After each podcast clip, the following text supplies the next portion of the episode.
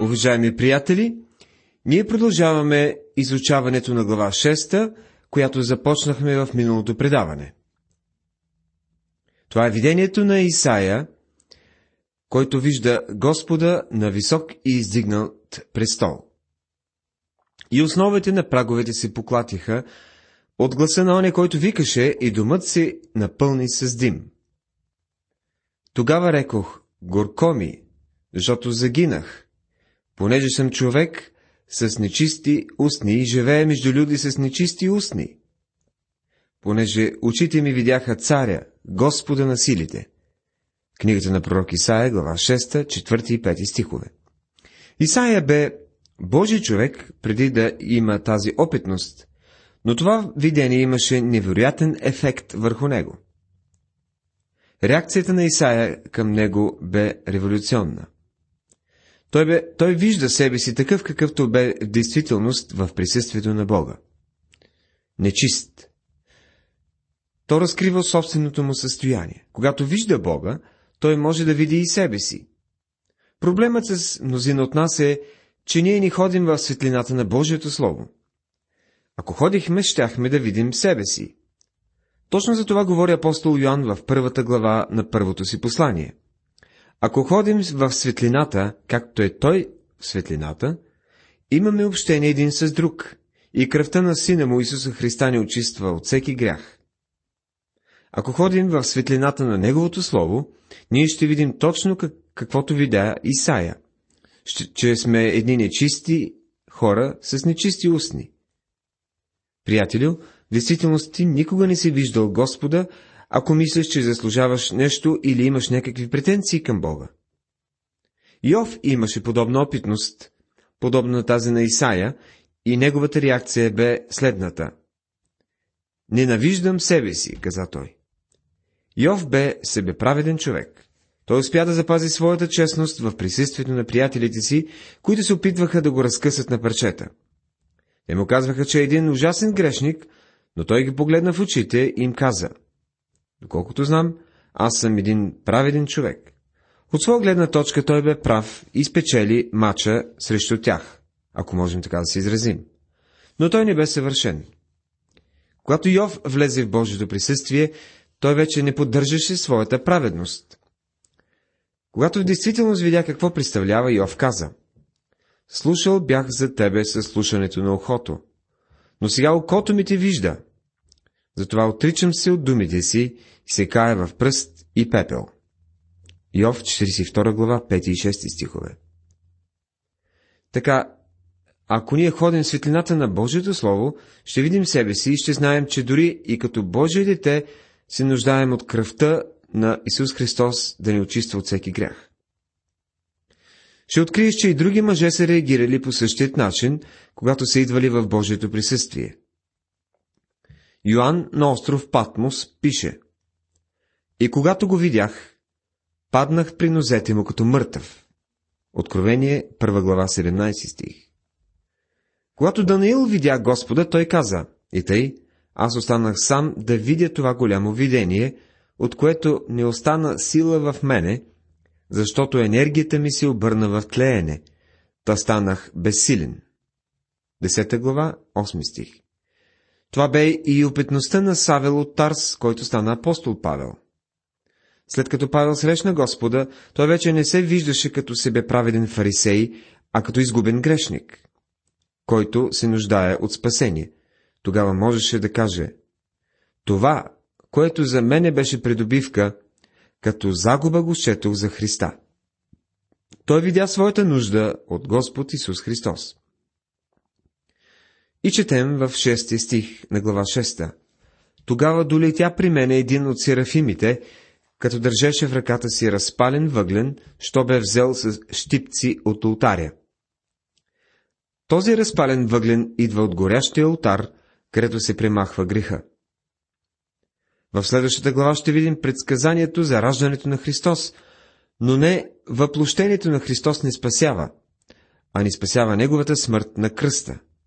И поради тази причина Исаия се нуждаеше от разпален въглен от горящия алтар, което символизира Христовата смърт. Този жив въглен представлява очистващата кръв на Христос, която продължава да ни очиства от всеки грях. И като го допря до устата ми, рече, ето, това се допря до устните ти, и беззаконието ти се отне, и грехът ти се умилостиви. Книгата на пророк Исаия, глава 6, стих 7. Исаия бе човек с нечисти устни и условието за очистване е изповедта. Ако изповядваме греховете си, той е верен и праведен да ни прости греховете и да ни очисти от всяка неправда. Първо послание на Йоанна, първа глава, 9 стих. Ще бъде по-точно, ако кажем, че този разпален въглен символизира не някой друг, а Господ Исус Христос. Той е този, който е високо издигнат и на трона. Той бе издигнат и на кръста. Задължително е той да бъде издигнат, защото той дойде на тази земя и стана един от нас, за да може да стане Божият агнец, който взема греха на света. И така, устните на този човек Исаия бяха вече очистени. Аз си мисля, че това действие на допирането на въглина до устните беше само външна проява на това, което ставаше във вътрешния човек. Това, което излиза от сърцето на човека, минава през устните. И когато устните са чисти, означава, че сърцето е очистено. Имаше още един човек в Новия Завет, който също бе нечист. Той казваше, Окаен аз човек, кой ще ми избави от тялото на тая смърт? Послание към римляните, 7 глава, 24 стих.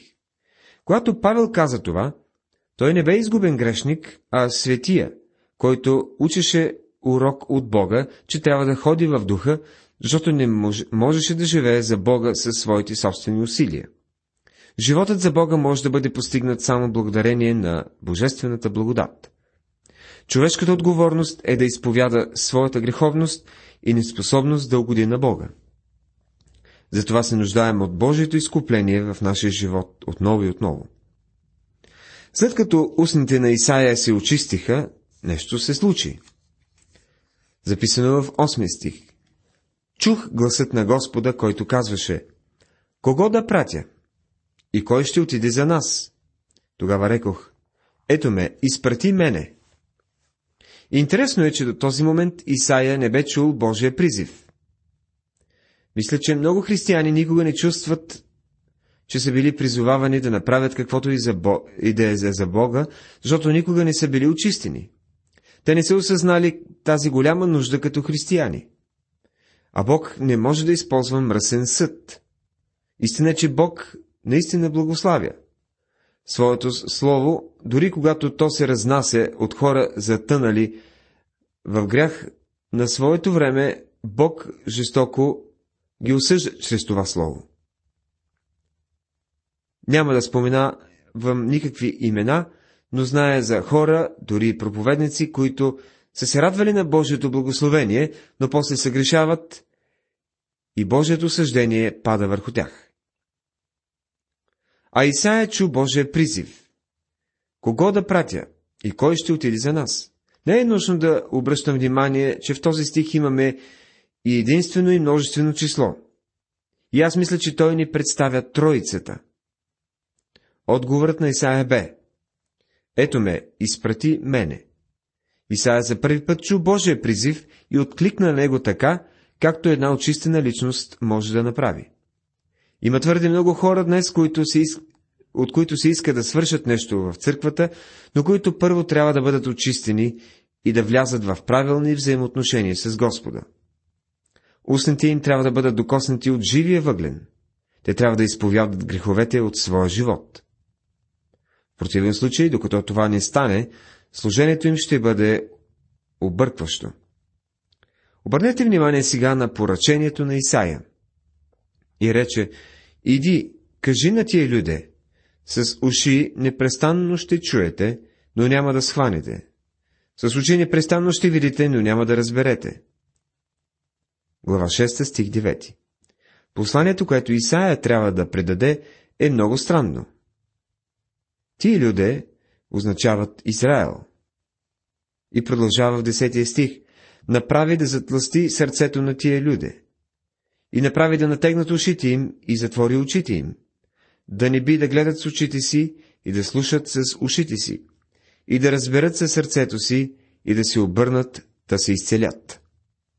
На пръв поглед изглежда като че ли пророкът е изпратен при хора, които са глухи, слепи и закоравели. Но спокойно мога да кажа, че Господ никога не закоравява сърца, които са меки. Бог просто изкарва закоравяването на повърхността. Той не е закоравител на сърцата. Той не заслепява очите на тези хора, които искат да виждат. Но без неговата намеса те никога няма да прогледат. Нищо друго, освен глуповото богохулство на хората не би казало, че Бог закоровява и заслепява. Работата на Исаия е да занесе на хората това послание на светлината. Светлината просто разкрива слепотата на хората. Когато е тъмно, те не знаят дали са слепи или не. В Матея, 13 глава, 14 стих, ни се разкриват думите на нашия Господ. Над тях се изпълнява Исаевото пророчество, което казва С уши ще чуете никак няма да разберете. С очи ще гледате и никак няма да видите. Защото сърцето на тия люде е задебеляло. С ушите си тежко чуват и очите си склопиха, да не бидя видят с очите си и да чуят с ушите си и да разберат със сърцето си и да си обърнат и аз да ги изцеля. Нека да дам един пример. Ако влезете в стар хамбар с запален фенер, ще забележите какво се случва. Плъховете бягат и се крият, а малките птички, чието гнезда са на тавана, започват да цвърчат и да пеят. Присъствието на светлината кара едните да бягат, а другите да пеят. Светлината само показва, че някои са плъхове, а други са птички. Когато Господ Исус дойде на света, Той бе светлината на света. В Неговото присъствие станаха две неща. Той накара птичките да пеят, а плъховете да бягат. Преди много години се е случило голяма експлозия в една мина в Западна Вирджиния и много мъже били блокирани вътре. След няколко дни спасителният отряд успял да стигне до затворените долу мъже. Едно от първите неща, които са успели да им дадат, е било светлина.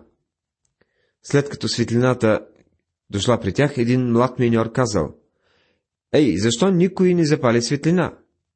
А другите го погледнали очудено и осъзнали, че той бил ослепял от експлозията. Но е била нужна светлината, за да се разбере, че той е сляп.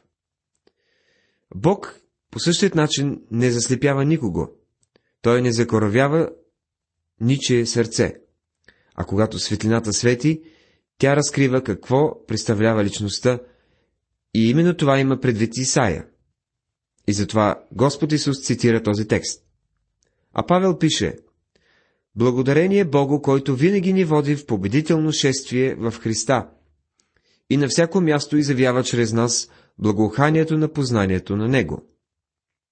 Защото пред Бога ние сме Христово благоухание за тия, които се спасяват и за уния, които погиват.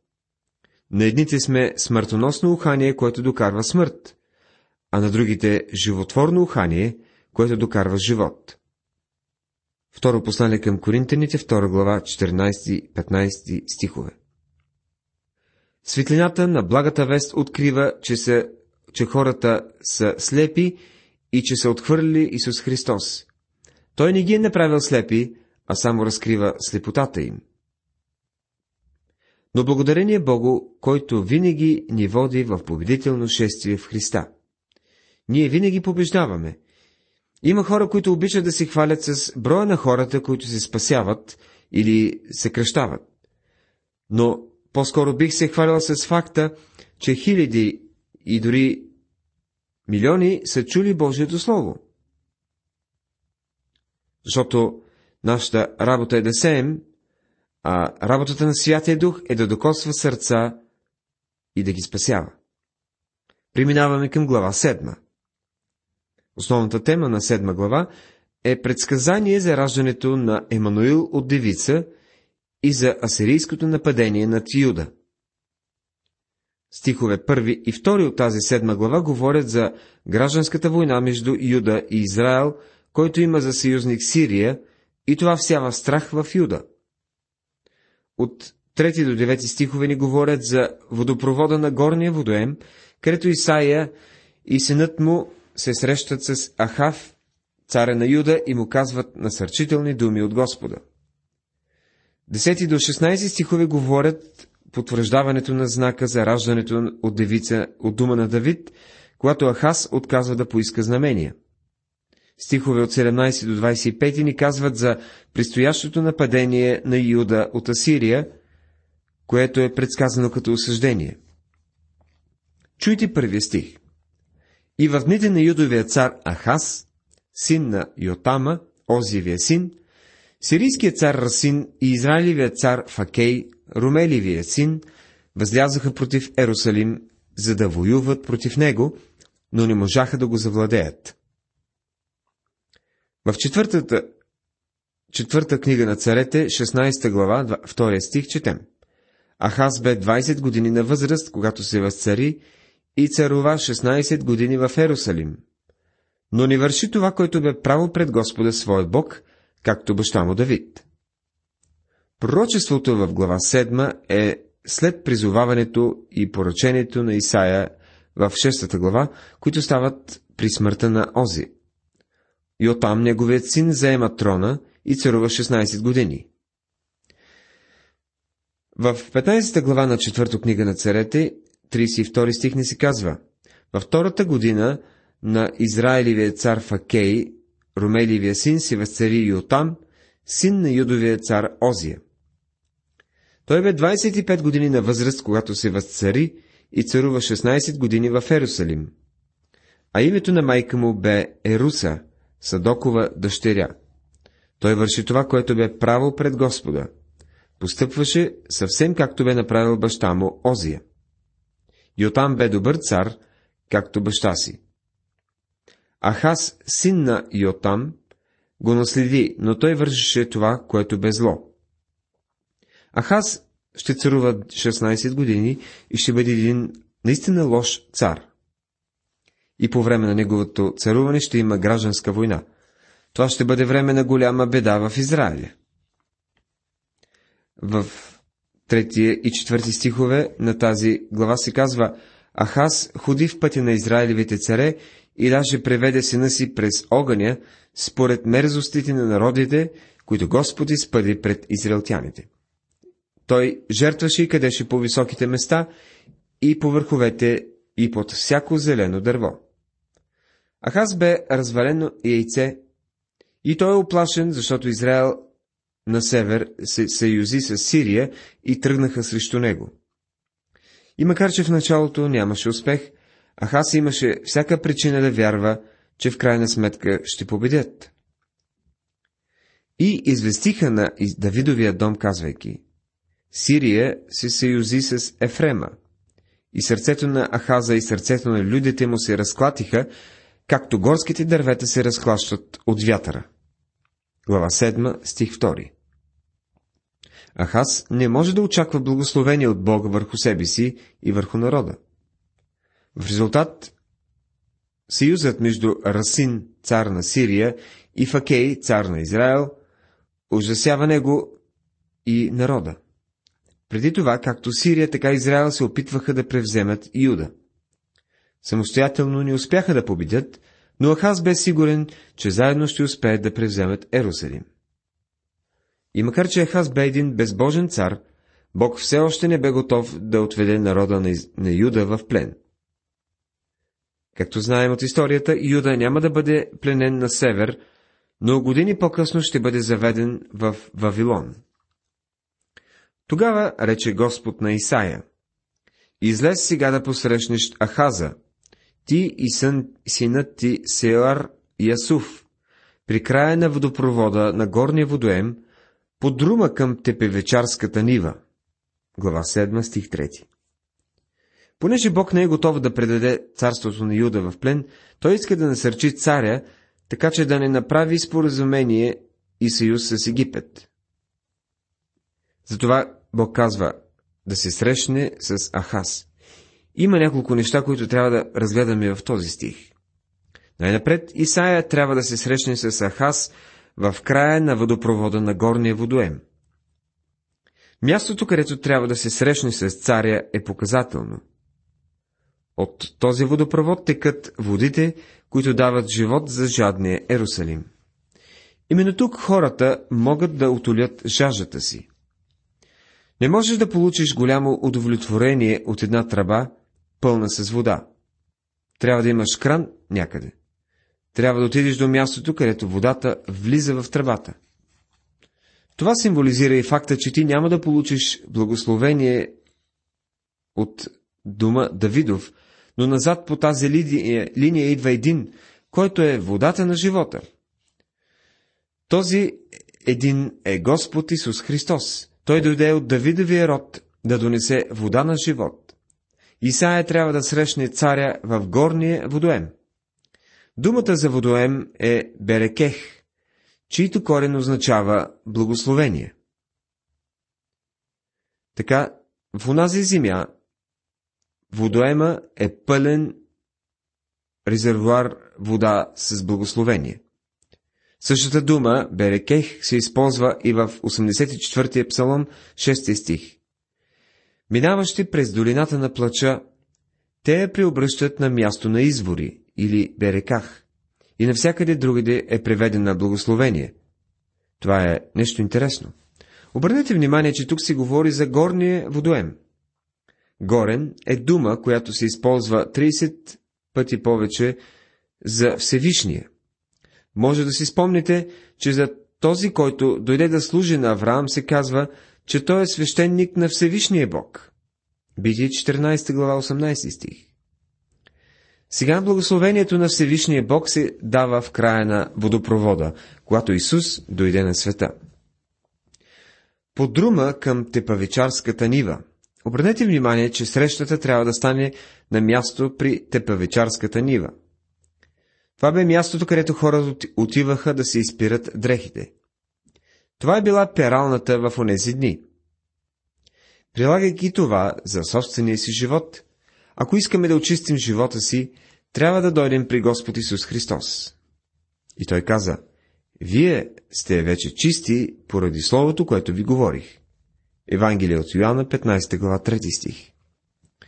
И така, Виждате, че не е случайно, че Исаия е изпратен на това много интересно място да се срещне с Ахас.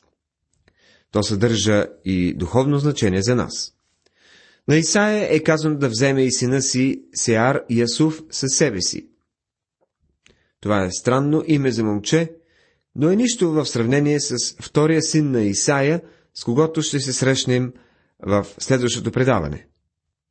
Сеар Ясуф означава остатъкът ще се върне. Обърнете внимание, че Бог винаги е имал остатък, който му е бил верен. Надявам се, че ние с нашите слушатели сме от този верен остатък. Уважаеми приятели, тази вечер ви припомнихме стихове от свещеното писание, които са извор на вдъхновение и благословение. Най-ценното от тази шеста глава може да се изрази с годовността на Исаия, който каза «Ето, мене изпрати». А в глава 7 се занимаваме с предсказанията за Мисия и някои други събития, за които ще говорим в следващото предаване. Бог да ви благослови!